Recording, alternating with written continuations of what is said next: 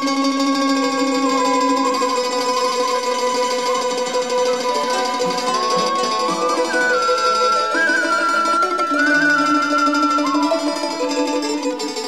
ทยุไทย PBS ร่วมกับสถานีวิทยุเสียงสื่อสารมวลชน คณะการสื่อสารมวลชน และสถาบันวิจัยสังคม มหาวิทยาลัยเชียงใหม่ เสนอสารคดีชุด วิถีชาติพันธุ์ไทยในล้านนา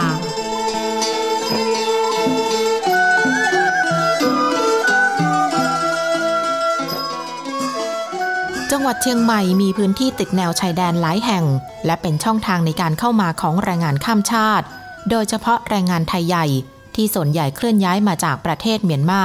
และมีพัฒนาการการเข้ามาอย่างต่อเนื่อง ตั้งแต่อดีตจนถึงปัจจุบัน แรงงานเหล่านี้มีส่วนที่ทำให้มีการขับเคลื่อน ในระบบเศรษฐกิจของไทย และเป็นส่วนสำคัญที่ทำให้ประเทศไทยมีการพัฒนาด้านวัตถุ จากการศึกษาของดร วิชุลดามาตันบุญ นักวิจัยศูนย์เรียนรู้ชาติพันธุ์ในล้านนา สถาบันวิจัยสังคม มหาวิทยาลัยเชียงใหม่ ที่ได้ทำวิจัยเกี่ยวกับการปรับตัวของแรงงานข้ามชาติไทยใหญ่ในตัวเมืองจังหวัดเชียงใหม่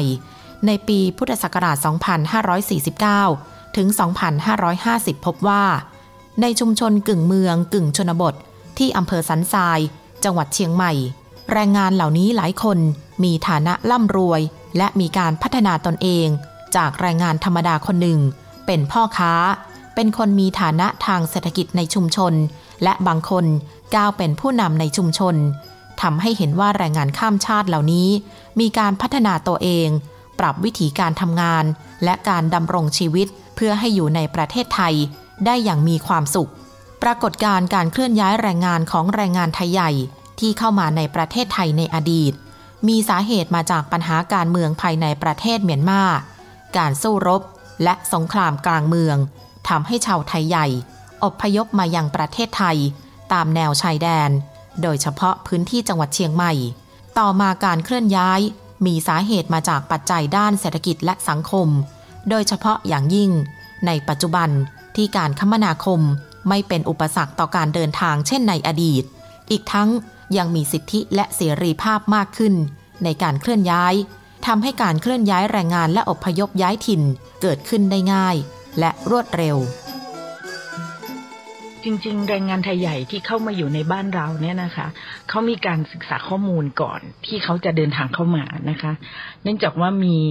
เครือข่ายที่เป็นญาติพี่น้อง เป็นเพื่อน เป็นคนรู้จักเป็นคนในชุมชนหรือว่าเป็นคนในเมืองใกล้ ๆ ที่เขารู้จักเนี่ย เคยเข้ามาอยู่ในประเทศไทยก่อน รวมถึงจังหวัดเชียงใหม่ด้วยนะคะ เพราะฉะนั้นข้อมูลต่างๆที่เกี่ยวกับจังหวัดเชียงใหม่ รวมถึงประเทศไทยเนี่ยแรงงานเหล่านี้เขาค่อนข้างจะศึกษาก่อนที่จะเข้ามาละ ดังนั้นเมื่อเข้ามาแล้วเนี่ยแรงงานส่วนใหญ่จะอยู่ในพื้นที่บริเวณชายแดนก่อนเขาจะมีเส้นทางการเข้ามาก่อนที่จะมาทำงานเชียงใหม่เนี่ยนะคะ ก็เข้ามาทางชายแดน หลายพื้นที่ด้วยกันทั้งแม่ห้องสอน เชียงใหม่ แล้วก็ที่เชียงรายนะคะ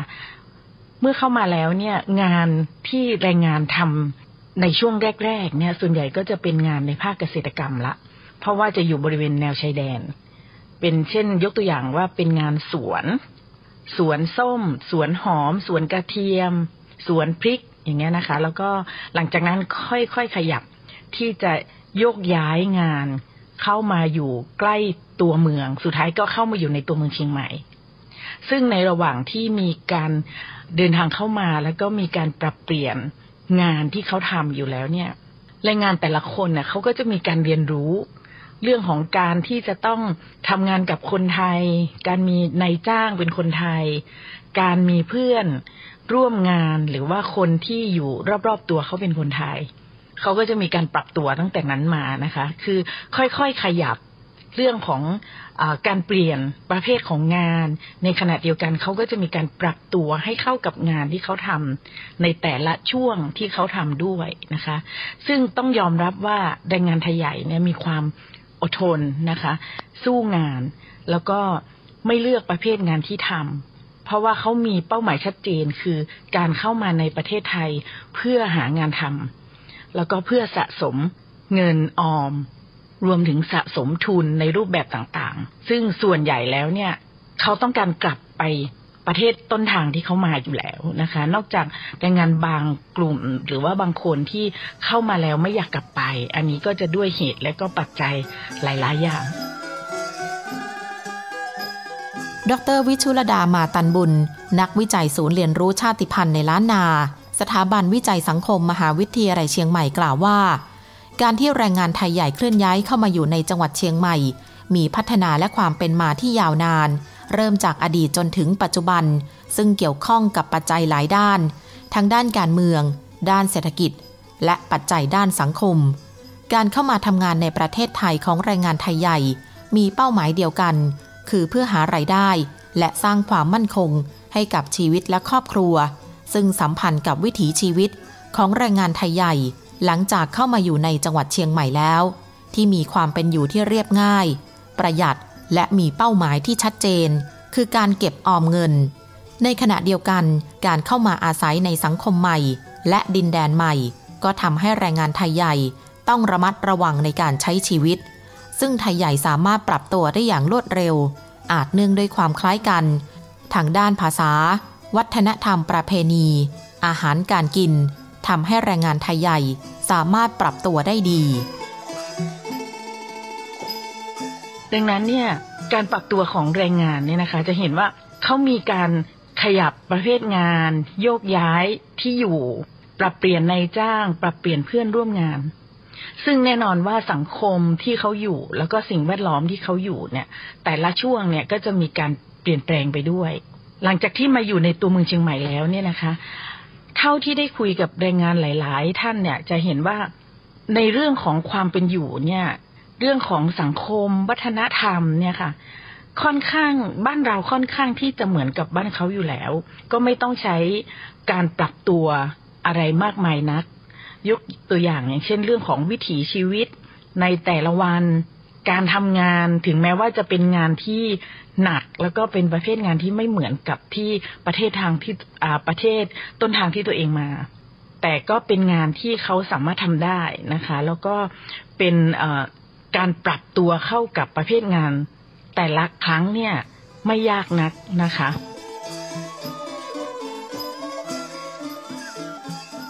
ช่างบุญ ในวัย 47 ปี แรงงานไทยใหญ่จากรัฐฉานประเทศเมียนมา ที่เข้ามาทำงานก่อสร้างในจังหวัดเชียงใหม่กว่า 30 ปีแล้ว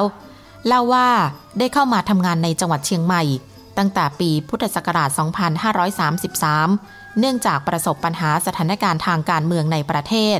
ถูกกดขี่ข่มเหงในหลายด้าน มีชีวิตอยู่อย่างลำบาก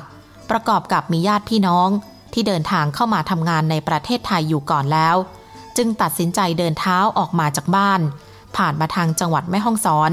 ใช้ชีวิตในป่า 3-4 คืน จนมาถึงจังหวัดเชียงใหม่ จากที่ต้องหลบหลบซ่อนๆในอดีต แต่ปัจจุบันมีการทำงานแบบถูกต้อง มีครอบครัวและมีชีวิตที่สุขสบายมากขึ้นทำให้ไม่คิดกลับไปยังรัฐฉานอีก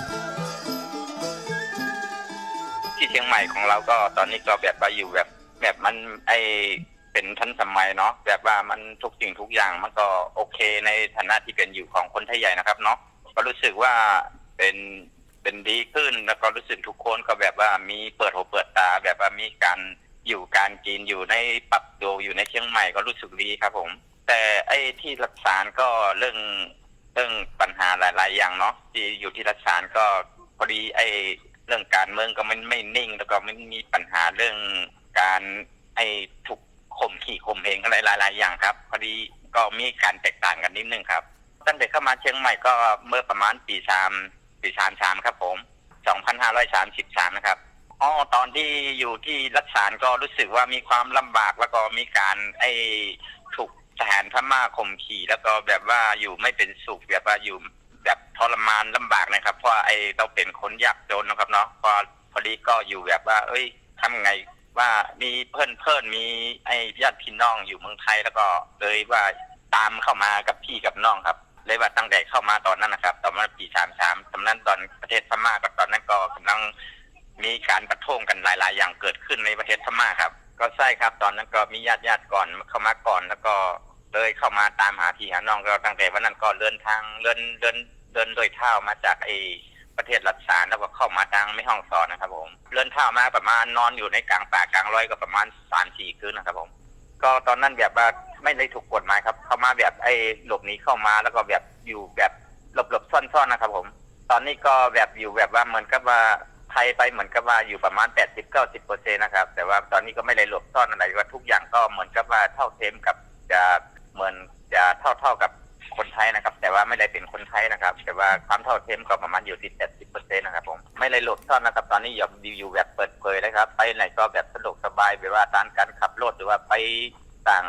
อำเภอหรือว่าถ้าไปต่างจังหวัดก็จะมีการขอใบอนุญาตนิดนึงครับเพราะว่าไอ้วัดพื้นที่สูงก็ตอนนี้ผมก็ถืออยู่วัดประจำโดไอ้บุคคลพื้นที่สูงนะครับเนาะอ๋อตอนนี้ก็ที่จะกลับบ้านนี่ก็อาจจะโอ้เปอร์เซ็นต์ก็คงจะเหลือน้อยครับอาจจะปักหลักปักฐานอยู่แถวแถวเชียงใหม่แล้วก็เดี๋ยวว่าอยู่ไม่ได้อยู่อยู่ในตัวเมืองเชียงใหม่ก็อาจจะอยู่แถวแถวอำเภอรอบนอกหรือว่าเป็นเนี่ยครับ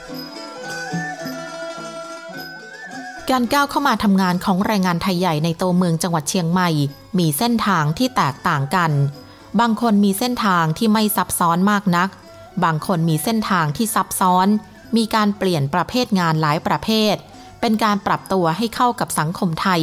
และเพื่อความเป็นอยู่ที่ดีขึ้น ในจังหวัดเชียงใหม่ทั้งในตัวเมือง และในชนบท จะมีแรงงานไทยใหญ่อาศัยอยู่จำนวนมาก แรงงานไทยใหญ่เหล่านี้ ก็ได้สร้างชุมชนไทยใหญ่ขึ้นมาใหม่ ใช้ชีวิตท่ามกลางวัฒนธรรมที่แปลกใหม่ไปจากบ้านเกิด แต่แรงงานเหล่านี้กลับรักษาวัฒนธรรมและประเพณีบางอย่างไว้อย่างเหนียวแน่น วัฒนธรรมประเพณีหลายอย่างยังคงมีการรักษาไว้ เหมือนกับอยู่บ้านเกิด ที่เห็นได้ชัดเจน คือประเพณีปล่อยสั่งลองของชาวไทยใหญ่ ที่มีการจัดงานอย่างยิ่งใหญ่ทุกปี ทั้งในตัวเมือง และอำเภอรอบนอก การทำบุญตามประเพณีต่างๆ ในชุมชนเมือง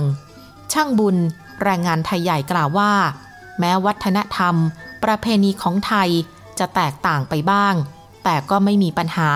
ในการอยู่ร่วมกันในสังคม ระหว่างชาวไทยกับชาวไทยใหญ่แต่อย่างใดเรื่องการอาหารการกินนี่ก็คงจะ เพื่อนไปกันนิดหน่อยครับก็ไอเรื่องประเพณีการวัฒนธรรมก็คงจะคล้ายๆกันครับวัฒนธรรมหรือว่าประเพณีของพี่น้องคนไทยหรือว่าไทยใหญ่ก็อาจจะมีแตกต่างกันเป็นบางส่วนนะครับเนาะอย่างไอประเพณีแบบว่าสงกรานต์หรือว่าไอเนี่ยครับมันก็เหมือนกันนะครับ แต่ว่าที่ว่าเป็นประเพณีของพี่น้องชาวไทยใหญ่ก็มีการ ไอเป็นปอยฉางร้องนะครับ อย่างปอยฉางร้องนี่ก็พี่น้องคนไทยก็จะมีอยู่แบบว่าเป็นลูกแก้วนะครับ เป็นบทเป็นลูกแก้ว ลูกแก้วก็คงจะวันเดียวก็จบนะครับเนาะอย่างพี่น้องไทยใหญ่นี่ก็จะสามวันถึงห้าวันนะครับ เป็นว่าคือว่าเรียกว่าปอยฉางร้องนะครับการการประเพณีประเพณีวัฒนธรรมของพี่น้องไทยใหญ่ก็ไอเรื่องการพัฒนานี่ก็เหมือนกันครับพัฒนาพูดเหมือนกันว่าเรื่องการการทำบุญตักบาตรอะไรนี่เหมือนเหมือนกันนะครับ ถ้าตอนนี้ก็อยู่แบบปรับปรับตัวแบบเข้ากับพี่น้องคนไทย หรือว่าเราอยู่ในชุมชนก็เพื่อปรับตัวเข้าในชุมชนหรือว่าทั้งไอพี่น้องชาวในชุมชนก็ให้มันเข้ากันได้นะครับ การพัฒนาหมู่บ้านหรือว่าการอยู่กันยังไง การไปสู่ทำมาหากินหรือว่าไปทักทายกันก็เหมือนกับว่าเหมือนกับพี่น้องคนเมืองคนไทยครับนะครับ แต่ว่าทำให้เข้าเข้ากับทั้งสังคมหรือว่าเข้าตั้งไอชุมชนกันให้มันแบบว่ามันอะไรอยู่อย่างพอเพลงกันนะครับ ดรวิชุลดามาตันบุญ นักวิจัยศูนย์เรียนรู้ชาติพันธุ์ในล้านนาสถาบันวิจัยสังคมมหาวิทยาลัยเชียงใหม่ ผู้ค้นคว้าและวิจัย เกี่ยวกับวิถีชาติพันธุ์ไทยใหญ่กล่าวว่า วิถีการดำเนินชีวิตของแรงงานไทยใหญ่ที่เข้ามาทำงาน ในอำเภอเมืองจังหวัดเชียงใหม่ แม้จะมีความแตกต่างไปจากภูมิลำเนาเดิม แต่ก็ไม่ได้มีความแปลกแยกไปมากนัก แรงงานไทยใหญ่จึงสามารถอยู่ในสังคมเชียงใหม่ได้อย่างมีความสุข เพราะมีวัฒนธรรมบางอย่างที่คล้ายคลึงกัน ไม่ว่าจะเป็นอากาศ อาหารการกิน และการนับถือพุทธศาสนา ถึงแม้ว่าการเข้ามาอยู่ในสังคมเมือง จะมีความเป็นอยู่ที่แตกต่างไป จากภูมิลำเนาเดิมบ้าง แต่แรงงานไทยใหญ่ก็มีการปรับตัวให้เข้ากับสังคมเมืองเชียงใหม่ได้เป็นอย่างดี มีวัฒนธรรมประเพณีที่สามารถสืบทอดให้อยู่คู่สังคมได้ เช่นงานปล่อยสังลอง หรืองานบวชลูกแก้ว ประเพณีเข้าพรรษาและออกพรรษา ช่วงเวลาดังกล่าว จึงดูเหมือนว่า เราอยู่ในสังคมของพี่น้องไทยใหญ่ เพราะมีการแต่งกาย โดยชุดไตที่สวยงาม และมีสีสันที่ชวนมอง การปรับตัวในด้านสังคมและวัฒนธรรมเนี่ยด้วยพื้นฐานของคนไทยนะคะที่มีการนับถือศาสนาพุทธ เช่นเดียวกับคนไทยใหญ่ เพราะฉะนั้นวัฒนธรรมประเพณีในแต่ละช่วง ก็จะมีลักษณะที่คล้ายกัน แรงงานหลายคนบอกว่าในด้านนี้ก็จะไม่ได้ใช้การปรับตัวอะไรมากมาย ซึ่งเขาสามารถที่จะแสดงออกถึงความเป็นพุทธศาสนิกชน รวมถึงการแสดงตัวตนของไทยใหญ่ออกมาผ่านการแต่งกาย ในงานประเพณีต่างๆ ได้อย่างชัดเจนนะคะ เพราะว่า ต้องเรียนก่อนว่าชุมชนในจังหวัดเชียงใหม่ตอนนี้เนี่ย โดยเฉพาะอำเภอเมืองเนี่ย มีพี่น้องแรงงานไทยใหญ่อยู่จำนวนค่อนข้างมาก หลายพื้นที่กลายเป็นชุมชนใหม่ ที่เป็นชุมชนของแรงงานไทยใหญ่เลยนะคะ เพราะฉะนั้นในเรื่องของการแต่งกายเขาจะแสดงออกในช่วงที่มีงานประเพณี แล้วก็ในวันพระที่พี่น้องแรงงานไปทำบุญที่วัดก็แสดงออกถึงการแต่งกายด้วยชุด ประจำกลุ่มชาติพันธุ์ไทยใหญ่อย่างสวยงามแล้วก็มีสีสันนะคะ ในเรื่องของภาษาแรงงานหลายคนมีการศึกษาภาษาไทยก่อนที่จะเข้ามาในประเทศไทยนะคะ บางคนก็เข้ามาแล้ว มีการเรียนรู้ผ่านสิ่งแวดล้อมที่อยู่ที่ตัวเองอยู่ อย่างเช่น เรื่องของการเรียนผ่านเพื่อนร่วมงานที่เป็นคนไทยนายจ้างที่เป็นคนไทย บางคนที่สามารถใช้ เทคโนโลยีสื่อสารได้ก็จะเรียนรู้ผ่านระบบอินเทอร์เน็ต ผ่านมือถือนะคะ ก็สามารถให้ทำให้เขาเนี่ย สามารถที่จะพูดภาษาไทยได้เร็ว แล้วก็สื่อสารได้กับคนไทยแล้วก็กับคนที่อยู่ในสังคมเขาอย่างราบรื่นนะคะ ด้วยในเรื่องของการสื่อสารในเรื่องของ การพบปะหรือว่าการประสานงานพบปะกับเจ้าหน้าที่ภาครัฐด้วย อันนี้เป็นอีกสิ่งหนึ่งที่เป็นปัจจัยผลักดันให้แรงงานแต่ละคนเนี่ยพยายามที่จะเรียนรู้ภาษาไทย เพื่อที่จะให้การประสานงานกับเจ้าหน้าที่ราบรื่น รวมถึงเรื่องการทำงานที่จะราบรื่นด้วย ถ้าเขาสามารถสื่อสารได้เป็นอย่างดีนะคะ อันนี้จะเห็นว่าเป็นตัวอย่างของการเรียนรู้ เพื่อให้เขาสามารถมีชีวิตอยู่ในสังคมได้อย่างมีความสุข ในขณะเดียวกันเขาก็มีการปรับตัวนะคะ เข้ากับสังคมไทยด้วย การทำงานและการอยู่ในสังคมเมืองเชียงใหม่ของพี่น้องแรงงานไทยใหญ่ในปัจจุบัน จึงเป็นภาพที่คนในสังคมคุ้นชิน มีการอยู่ร่วมกันแบบพหุวัฒนธรรม บางชุมชนเป็นชุมชนของแรงงานไทยใหญ่ที่ถูกสร้างขึ้นมาใหม่ เพื่อนำเสนออัตลักษณ์ และความเป็นตัวตนของไทยใหญ่ขึ้นมา แม้จะมีปัญหาที่มักสะท้อนออกมาบ้างเป็นระยะ แต่โดยภาพรวม แรงงานไทยใหญ่ก็อยู่ร่วมกัน กับคนในสังคมได้อย่างมีความสุข เพราะการอยู่ในสังคมจำเป็นต้องพึ่งพาอาศัยซึ่งกันและกัน ดรวิชุลดามาตันบุญ นักวิจัยจากสถาบันวิจัยสังคมมหาวิทยาลัยเชียงใหม่กล่าวว่า ประเภทการทำงานที่แรงงานไทยใหญ่ทำส่วนใหญ่เป็นงานที่คนไทยไม่นิยมทำแต่เป็นประเภทงานที่แรงงานไทยใหญ่มองว่า เป็นรายได้ที่ดี และเป็นงานที่ทำให้ตัวเอง บรรลุเป้าหมายในการมาทำงาน เพื่อเก็บออมเงิน และอยู่ในสังคมไทยได้ เช่น งานกรรมกรก่อสร้าง งานแม่บ้าน งานขนขยะ งานขนของ งานล้างจาน และประเภทงานบริการในสถานที่ต่างๆ ทั้งกลางวันและกลางคืน วิธีการใช้ชีวิตในแต่ละวันจะสัมพันธ์กับประเภทการทำงานด้วย แรงงานบางคนทำงานประจำกลางวัน แต่ทำงานกลางคืน เพื่อเป็นการหารายได้เสริม เพราะมีเป้าหมายหลัก เพื่อการหางานและเก็บออมเงิน การใช้ชีวิตของแรงงานไทยใหญ่จึงมีความแตกต่างกับแรงงานไทยมาก การทำงานของพี่น้องแรงงานไทยใหญ่ที่เข้ามาอยู่ในตัวเมืองเชียงใหม่นะคะ จากที่ได้พูดคุยกับพี่น้องแรงงานหลายคนเนี่ย จะทำให้เห็นว่าแรงงานไทยใหญ่ที่เข้ามาอยู่ในจังหวัดเชียงใหม่เขามีเป้าหมายในการเข้ามาทำงานที่บ้านเราเนี่ยค่อนข้างชัดเจน ก็คือเพื่อสะสมเงินออม เพื่อสะสมทุน แล้ววันหนึ่งข้างหน้าเขาจะกลับไปลงทุนที่บ้านเกิดที่รัฐฉาน เพราะฉะนั้น มันสะท้อนให้เห็นถึงพฤติกรรมการทำงานของแรงงานไทยใหญ่ที่เข้ามาอยู่ในบ้านเรานะคะว่าเขาจะไม่ทะเลถลายเขาจะตั้งใจทำงานอย่างจริงจัง มีความอดทนที่สำคัญเลยคือ